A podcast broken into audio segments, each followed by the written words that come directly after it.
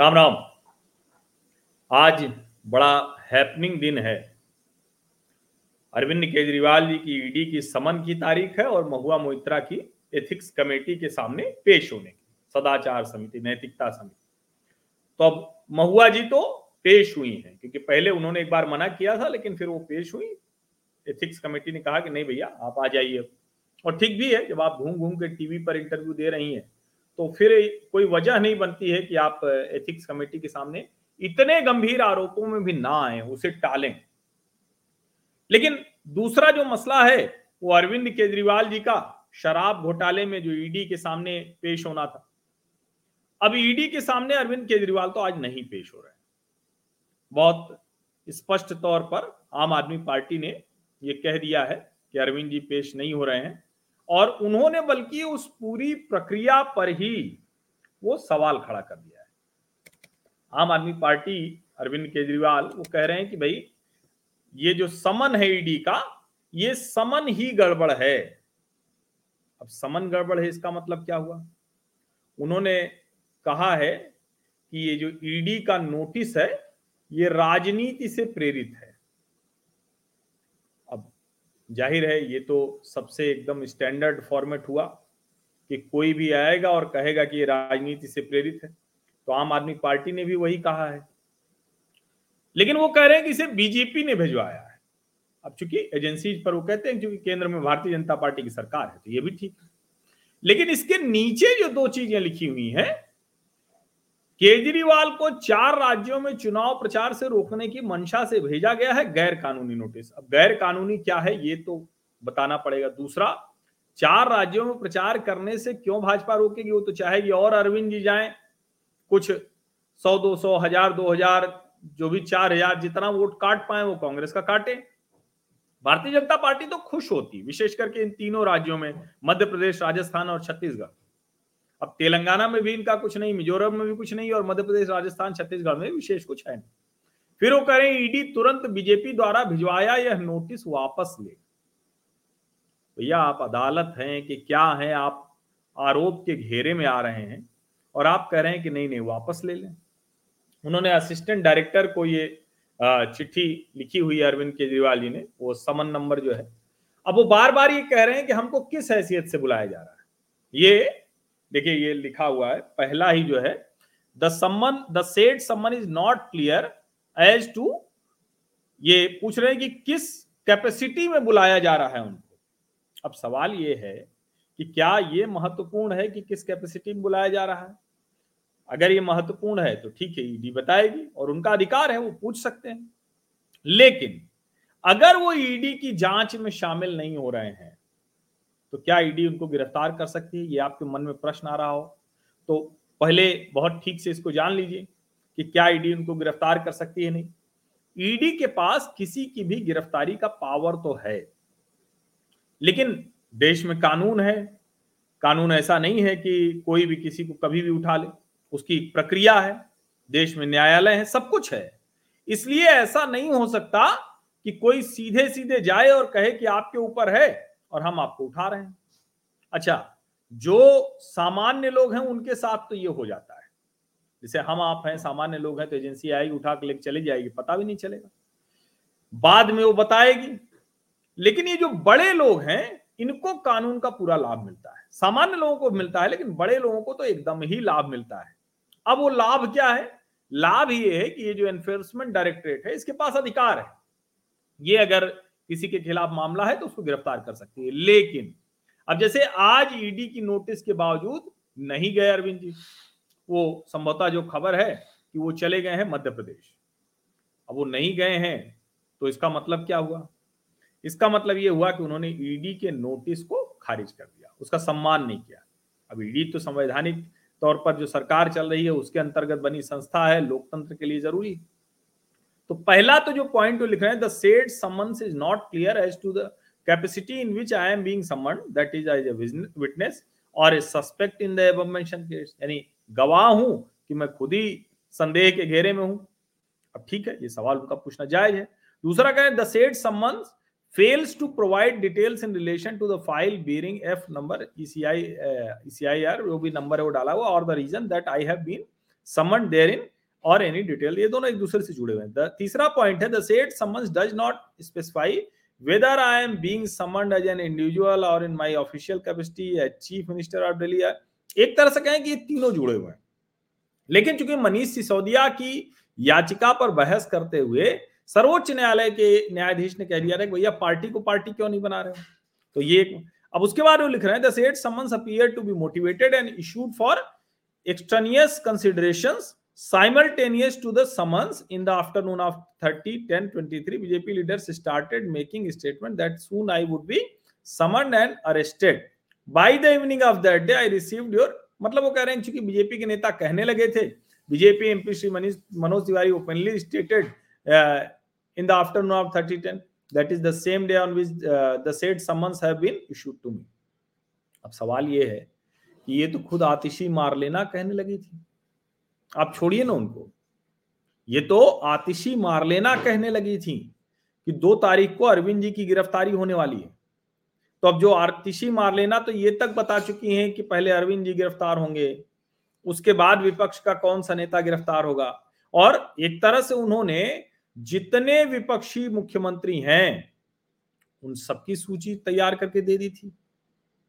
इसीलिए ये सवाल बड़ा है कि भाई अरविंद जी अगर नहीं जा रहे हैं तो क्या उनकी गिरफ्तारी ईडी कर सकता है? उसके पास अधिकार हैं। तो आप पहले ये जान लीजिए कि ईडी के पास अधिकार क्या है।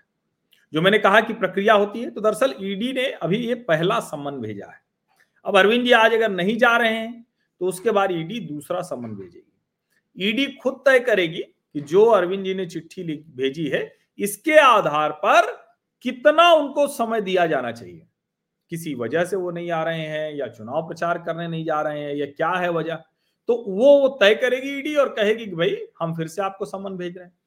दूसरे सम्मन पर भी मान लीजिए अरविंद जी कहें कि हम नहीं जाएँगे, क्योंकि अभी तो चुनाव प्रचार चल रहा है और ईडी इतना समय देगी, ऐसा तो लगता नहीं तो दूसरे सम्मन के बाद भी ईडी उनकी गिरफ्तारी नहीं कर सकती। तो फिर कब करेगी? तीसरे सम्मन के बाद ईडी गिरफ्तारी कर सकती है, लेकिन तीसरे सम्मन के बाद भी कैच है उसमें। तीसरे समन के बाद भी अगर ईडी नॉन वेलेबल वारंट जारी कराती है, अब नॉन वेलेबल वारंट क्या होता है? गैर जमानती ये बाकायदा कोर्ट के ज़रिए आता है। अब नहीं होगा तो निश्चित तौर पर ये होगा। और उसके बाद क्या हो सकता है? अरविंद केजरीवाल क्या कर सकते हैं? वो अदालत में जाएँ और कहें कि देखिए, ये जो सम्मन है, ये ठीक नहीं इलीगल है। एक जमानत याचिका भी हो एंटिसिपेटरी बेल जिसको अग्रिम जमानत याचिका कह सकते हैं, कहते हैं तो वो भी ये कर सकते हैं। अब लेकिन सवाल तो यही है कि इस सबसे अरविंद केजरीवाल को हासिल क्या होगा? क्योंकि राजनीतिक तौर पर मैंने पहले ही बताया ये कांग्रेस पार्टी की मंशा तो हो सकती है बीजेपी की मंशा भला ये क्यों होगी कि वो चुनाव प्रचार में शामिल ना हो? वो तो एकदम चाहेगी कि चुनाव प्रचार में शामिल ही हो। वो तो सब जगह जाए तभी तो कुछ कांग्रेस का कुछ वोट घटेगा। मध्य प्रदेश जैसे राज, राज्य में राजस्थान जैसे राज्य में छत्तीसगढ़ जैसे राज्य में। और ये तो भारतीय जनता पार्टी के लिए अच्छा होगा। तो मोटा मोटा यह है कि तीन समन के बाद जो नॉन अवेलेबल वारंट होगा, तब ईडी गिरफ्तारी कर सकती है। और वो जिस तरह से कह रहे हैं कि समन रिकॉल करो, वो एकदम नहीं हो सकता मोटिवेटेड है।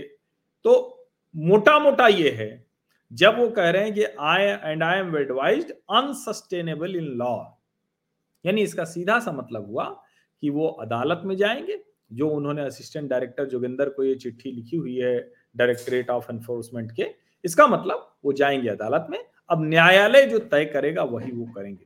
अब ईडी इसमें अपनी जो कहें कि जो भी एक पुख्ता उनके पास प्रमाण होंगे, सबूत होंगे, उसको लेके वो आगे बढ़ेगी। और मुझे लगता है कि चूँकि जिस तरह से अब एक, कहें कि एक दूसरे को कमतर दिखाने का मामला हो गया है तो मुझे लगता है कि ईडी कोशिश करेगी कि जल्द से जल्द तीन समन वाली प्रक्रिया पूरी की जाए। राजनीतिक तौर पर मुझे लगता है कि ये कोई बहुत समझदारी वाली बात तो है नहीं।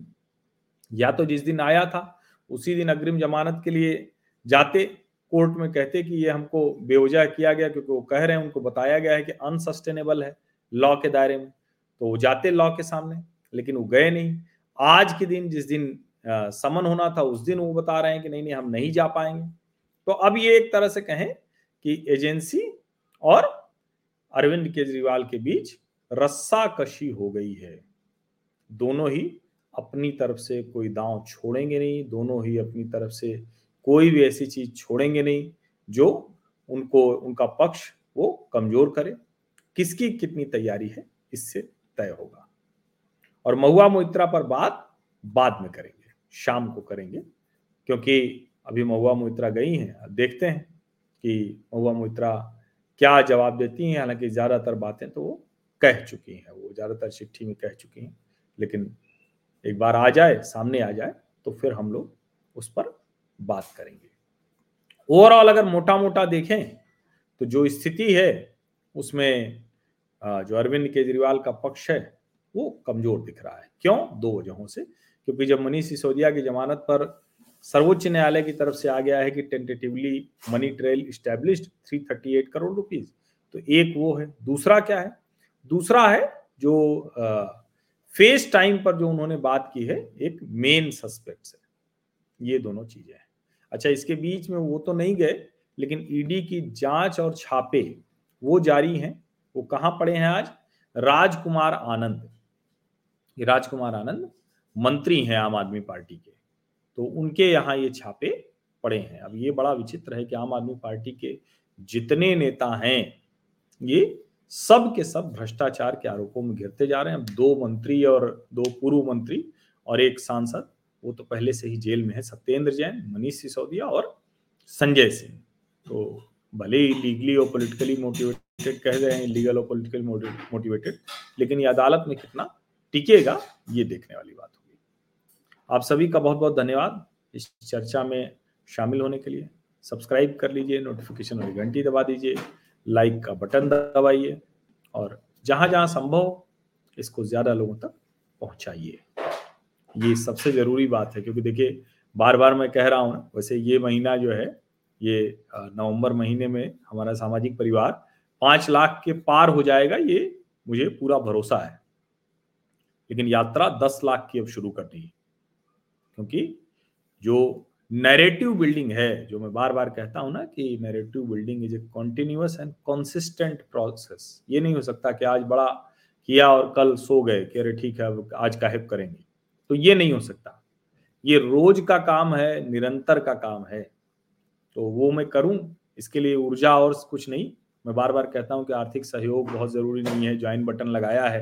आपको लगे तो आप उसको ज़रूर ज्वाइन कर लीजिए या आपको लगे तो आप सीधे भी मदद कर सकते हैं। लेकिन वो सबसे महत्वपूर्ण नहीं है। वो तो वैसे भी अगर आप लोग साथ रहेंगे तो विज्ञापन और उस सबसे उतने पैसे आते ही आते हैं। ज़रूरी है कि देश में और दुनिया भर में भारत का ये जो विमर्श है, ये जो सार्थक, सकारात्मक विमर्श है, ये मजबूती से जाए। सबसे महत्वपूर्ण यही। आप सभी का बहुत बहुत धन्यवाद इस चर्चा में शामिल होने के लिए।